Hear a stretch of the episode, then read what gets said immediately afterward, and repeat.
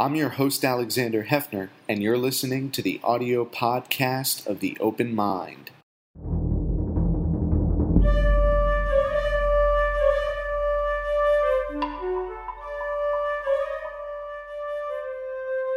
I'm Alexander Heffner, your host on The Open Mind. I'm delighted to welcome our guest today, Jacob Mchangama.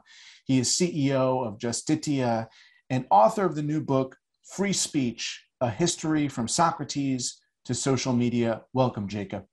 Thank you so much.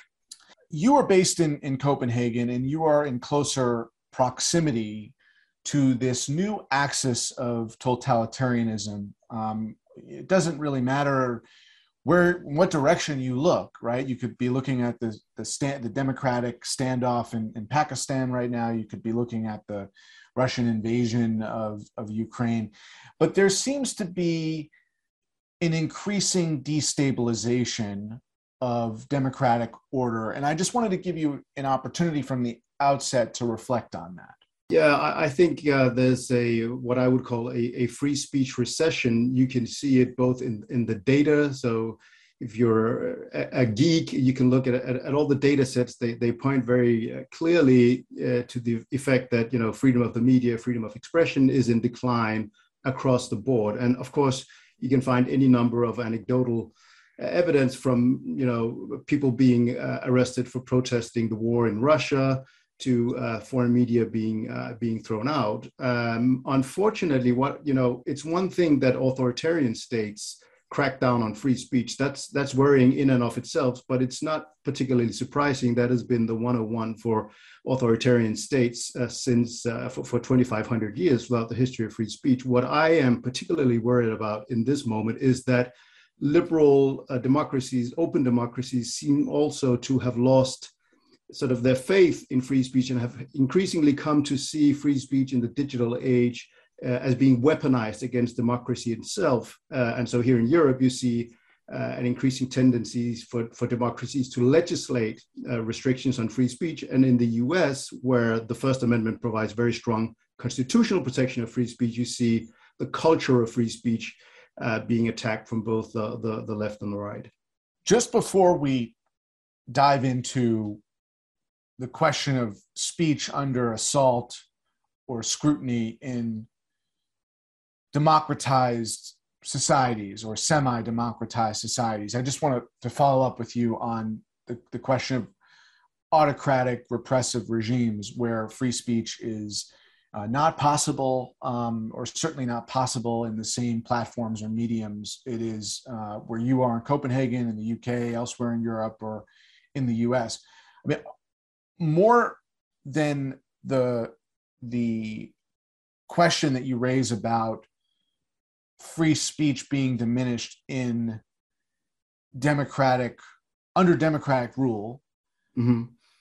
are you more concerned just as a broader framework of the fact that there's less and less actual democratic rule around the world yeah, I, I, I, think those two trends unfortunately go hand in hand because, um, but but you're absolutely right in, in, in pointing at the fact, you know, if we go back 10 or 15 years, everyone was very optimistic about the internet changing the rules of the game. So good old fashioned censorship would be sort of consigned to the ash heap of history and, and totalitarian authoritarian states would no longer be able to control the public sphere. Uh, but look at China. China now has created perhaps the most efficient censorship machine uh, in the world, and, and increasingly authoritarian states have learned to sort of uh, reverse engineer the internet and social media to serve their interests. And, and you know, if you're a dissident or a, a journalist in an authoritarian state, you need the internet, you need social media to circumvent official propaganda and, and censorship. Uh, and unfortunately, um, authoritarians have learned to, to rig uh, the game. You can even see, you know, today we're, we're speaking, uh, and uh, yesterday um, Viktor Orban won uh, the the election uh, in in Hungary, and he is someone who has um, who, who has very much controlled the public sphere and and limited the ability of independent journalists to to operate there. Uh, so so that's a very worrying trend of course, I do want to talk to you about speech, and you're an evangelist for yep. free speech. Um, I want to talk to you about it from the context of where you are today in in um, Copenhagen, and also from the, the EU and US perspective. But I can't help but just hearing the synopsis of our conversation so far, and and think back on this projection, or at least this this fantasy about the end of history.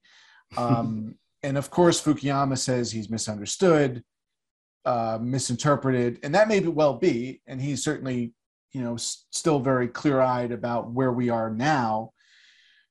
But it, things seem to be, you know, maybe a, as a result of the pandemic exacerbating trends, but whether it's it's Hungary, you mentioned China, um, there, there doesn't really in, in certain countries like like China and Russia, there's not even really the vehicle for that expression um, to take place. There aren't real political opponents. There aren't, you know, newspapers that are doing muckraking and, and challenging authorities in power. And then in places like Pakistan or India, and, and now you mentioned Hungary as well, um, that the, there, you know, there it's very, very dangerous to, to be that gadfly uh, or, or to, to challenge the party line. Um, and at least in the countries that I just mentioned, there was an aspirational hope. And you, as a, defender of freedom and a human rights lawyer, understand this. There was an aspiration in every single one of the countries I just mentioned 10 years ago that things would be different and different as in better, not worse. Yeah, yeah. Uh, but maybe we also uh, in the West perhaps uh, we were too optimistic because it turns out, and you know, we can even see that in in, in Western uh, societies that uh, you know freedom um, does not is not enough to satisfy the the human psychology. We also uh, you know have an urge to belong to identity, and sometimes. Um, those uh, those values clash, uh, and unfortunately, at least from sort of the the liberal uh, point of view, um, th- these these values can clash uh, violently, and and, uh, and and sometimes the aspiration of freedom uh, is then relegated beyond uh, the needs for you know security, identity, uh, belonging, and and that is something that we see in in a number of these countries. You, you know, you mentioned India. India, of course, of course the world's largest democracy, but increasingly becoming a very illiberal democracy, where if you uh, have uh, opinions uh, that differ from from the ruling party, then you you're in danger. If you're a religious uh, minority, then uh, you you better watch what you say, uh, and and that unfortunately is, is is is a global trend. I think it's important to make the distinction now that we've covered this ground that that's not what's happening in the U.S. in terms of um, the the chilling effect of autocracy um, and and autocracy sort of being what is animating the free speech censorship regulation debate. It's not it's it's not that um, particular parties um, or opposition to the government are are being um, less receptive uh, in in our or less well received. You know, if you're a Labour Party member in the UK and you want to attack the Prime Minister on policy grounds or even not policy grounds, you still can do that. In in you know where you are in Denmark, you can do that with the leadership. In the U.S., when Trump was president, you could do that. When Biden is president today, you can do that. So there, there's a specific kind of concern you have about illiberal uh, attitudes towards speech but but it, the, how is it manifesting? Because it's not manifesting in the in the sort of you thou not speak you know uh, um, unfavorably about the presiding government. No you're absolutely right. In many ways i think the the constitutional legal protection afforded to free speech under the first amendment in the us is probably the strongest protection of free speech ever in the history of, of humankind. You know, go back 100 years in the US, um, a, a, bit more than 100 years, and you could be thrown in prison for 10 or 20 years for opposing uh, American involvement in World War One uh, in, in, in, in, pamphlets. That would certainly not fly today um, uh, under the current uh, interpretation uh, of the First Amendment. So you don't have to worry uh, about saying things about the president. What I see um, mostly under pressure in the in the U.S. is what I would call the culture of free speech and um, you know, from looking at the history of free speech, it, it's, you know, my thesis is that ultimately the culture of free speech is more important than what the law says. So you, you know, the First Amendment was ratified in 1791, but if you, you know, in 1798, you could actually go to jail if you criticized President John Adams um, right. uh, uh, the First Amendment has not changed, but today you can say just about anything about President Biden, and uh, and, and and and no one will will throw you in jail or or even dream of, of prosecuting you. But instead, there's um, there's intolerance, I would say, on on both sides that have to do with with identity. So there's one mostly on the uh, on the left that has a concern uh, about um, minorities, for instance, who who view free speech and the exercise thereof by bigots as a, as a threat to, uh, to, to minorities, whereas the history of the US, in my opinion at least, shows that it's very much the other way around. Free speech has been a very, very potent weapon for all kinds of, of oppressed groups and minorities, not least, you know, African Americans uh, when it came to abolitionism, when it came to the civil rights movement. So one of the reasons why the First Amendment uh, enjoys such a strong protection is because the, the, the, civil rights movement won a number of landmark uh, First Amendment cases. New York Times versus Sullivan, which is one of the, uh, the, landmark cases that provides very, very strong protection for, for the media, for instance, when writing uh, critical stuff about public officials, is, is, is, a, is, a, is a civil rights um, uh, civil rights era uh, case. Uh, and on the other hand, you see this uh, tsunami of laws from in, in, in Republican-dominated states aimed at so-called critical race theory, uh, which is, uh, I would say, a conservative attempt to establish some kind of orthodoxy in the sphere of, of education, and not, not not only sort of K to 12, but even uh, in colleges and and and uh, and universities. Right. And I think that the, the, problem with this is that it's eating away at the core of free speech from from each side. So hollowing out um, the the tolerance, the civic tolerance, which ultimately is the, the, the necessary precondition for a strong commitment to free speech. I'm so glad you pointed out that in the era of Adams and Jefferson, you know the alien and sedition acts actually operated in that in that fashion that for the first decade uh, and maybe more of america um, th- there were you know actually de- there was deployment of the law in that fashion um, to, to penalize and bar speech from political opponents but it, it, it gradually simmered to an era of, of you know debate um, um, and periodicals that uh, were going to be sharing all perspectives and no one was going to be jailed as a consequence of of those perspectives. You you mentioned um, th- this question of of speech now as a kind of cultural phenomenon and how we think about it and whether we are um, at all shrinking the population of speech. Um, I said I wanted to ask you about how it is in Denmark and broadly in mm-hmm. Europe. We know there are more restrictions on curbing dis and misinformation in, in Europe, but this whole mantra of Americana, born out of our experience of the First Amendment, that sunlight is the best disinfectant.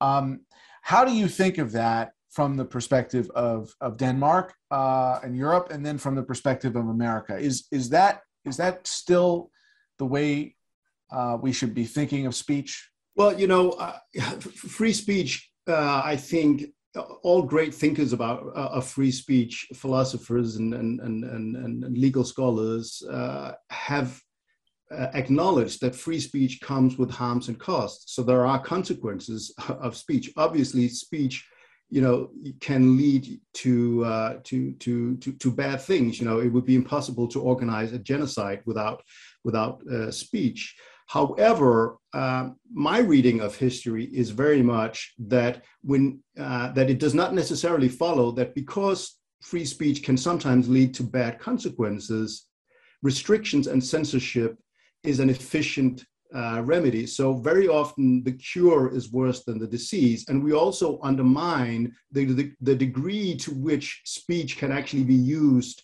to counter bad phenomenon. But but you know, it's a fantasy to think that there won't be bad consequences from speech. January 6th, the attack on the Capitol would not have happened without speech and, and social media. I, I think, you know, I think that's that that's a given. There were things that you know the, the FBI and, and others could have done to beef up security if they had taken more seriously what was written by, by a lot of people on, on social media. But obviously, speech was a, helped motivate th- those people who who attacked and, and, and try to impede the peaceful transfer of power uh, in, uh, in America.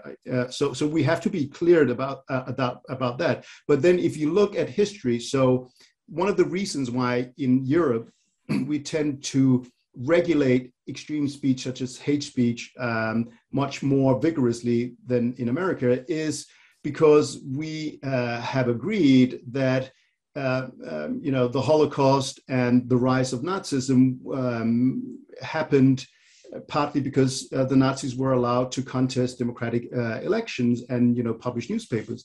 But what I show in the book is that, you know, in the Weimar Republic uh, in, in Germany, actually speech uh, of, of, of, Nazis and others was, was heavily circumscribed. So you, you and, and the Nazis used the censorship and restrictions of their speech very cleverly to sort of, Uh, you know, what we today call the Streisand effect, sort of painting themselves as martyrs and, and, and to create more publicity uh, around themselves. So someone like Joseph Goebbels, who later became propaganda minister, started a, a, Nazi newspaper, and he bragged about how often he was administratively banned from, from publishing this newspaper. And ultimately, the Nazis used the, the emergency measures of the Weimar Constitution that, uh, that, that allowed uh, the president to suspend free speech and other civil liberties. They used that those provisions that were supposed to protect democracy, they used those to abolish democracy and, and within a very short period create a, a totalitarian one-party state. So I'm very skeptical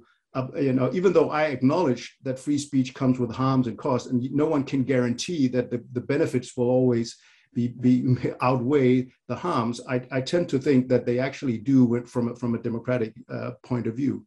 That is cogent and clear-eyed, and you know, we we just can't deny the fact that uh, whether it's the insurrection or genocide, you know, it, it, it, comes about as a result of, of some organizing of speech. And in the case of Russia's invasion of Ukraine, it came about, about through Orwellian speech, through, through a revisionist understanding of, of, of history. I mean, revisionist is, is putting it too politely. I mean, the, the, the notion of the, the Jewish Ukrainian president uh, representing um, anti-Semitism or Nazism, and and so I, you know, how do you grapple with that when when um, it's not even hate speech in its kind of vindictive or ad hominem form, but it's just a completely fictionalized version of of history.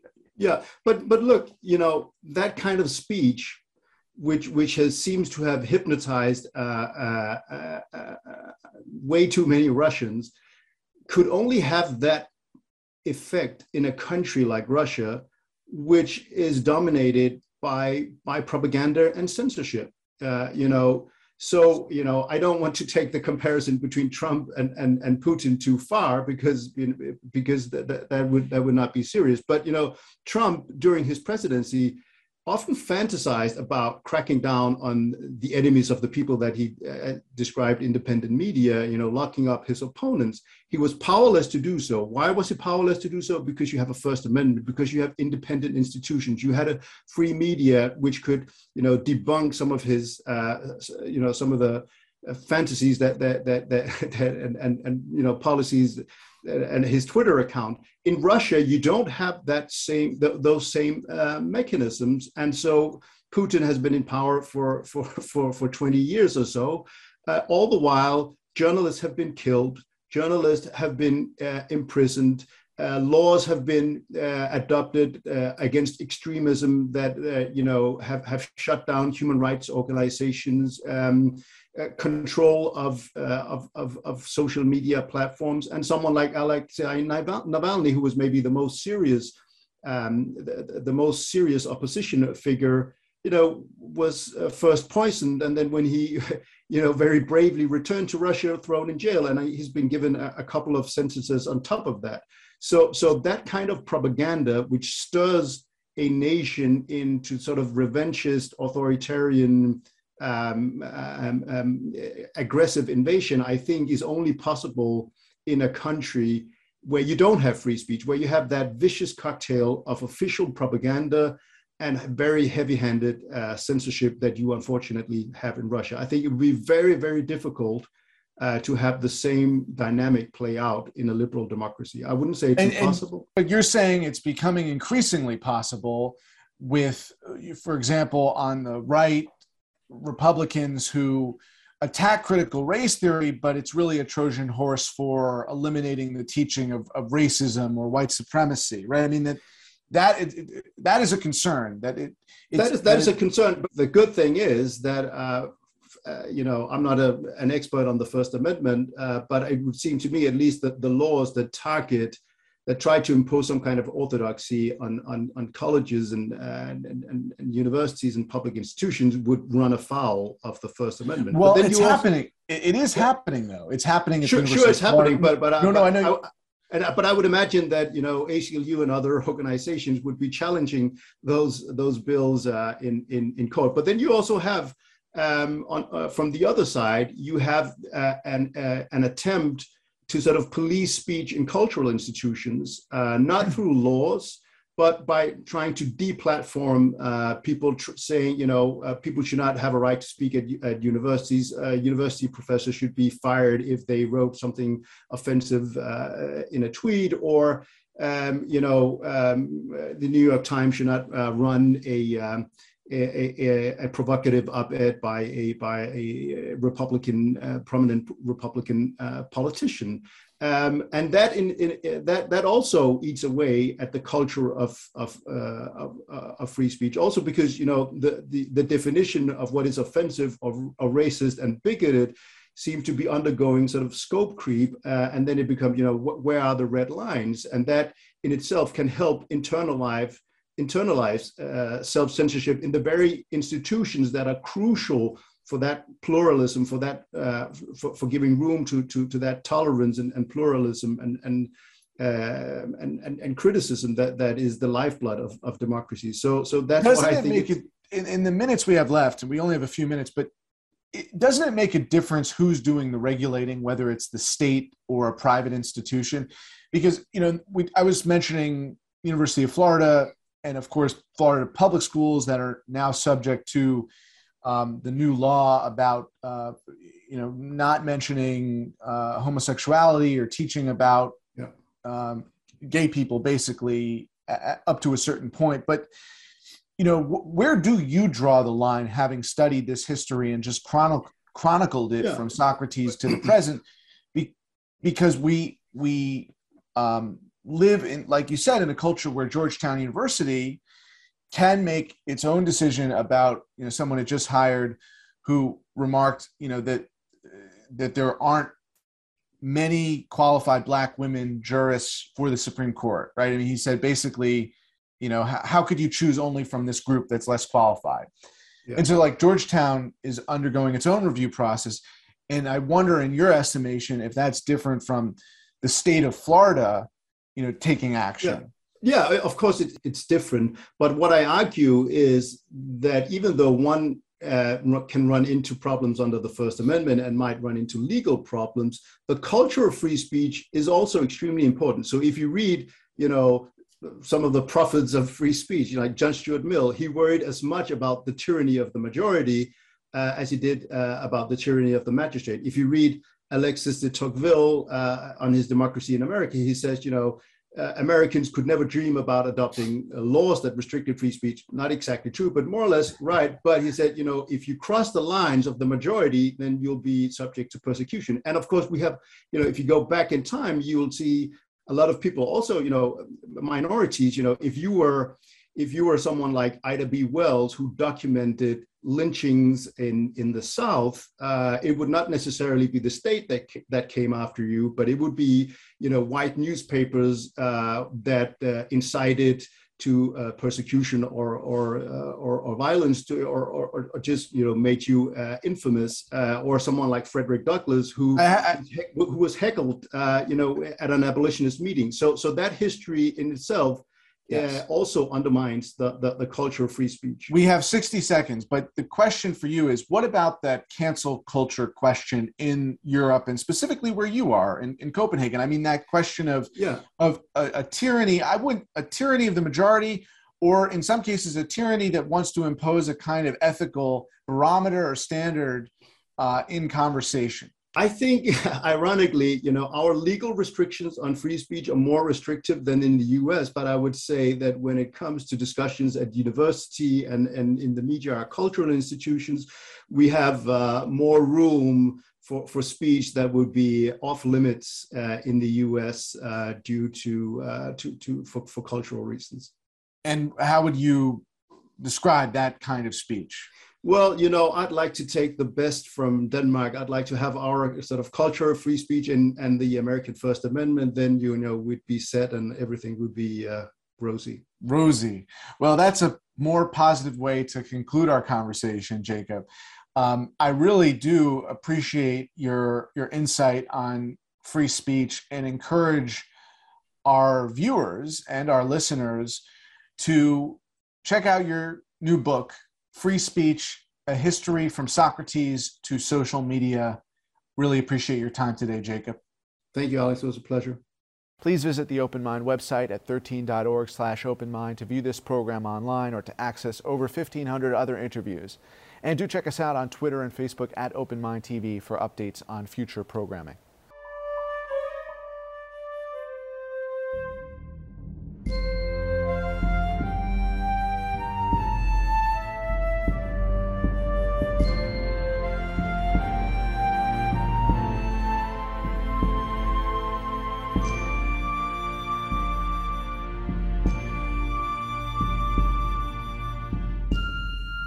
Please visit the Open Mind website at 13.org slash openmind to view this program online or to access over 1,500 other interviews. And do check us out on Twitter and Facebook at Open Mind TV for updates on future programming.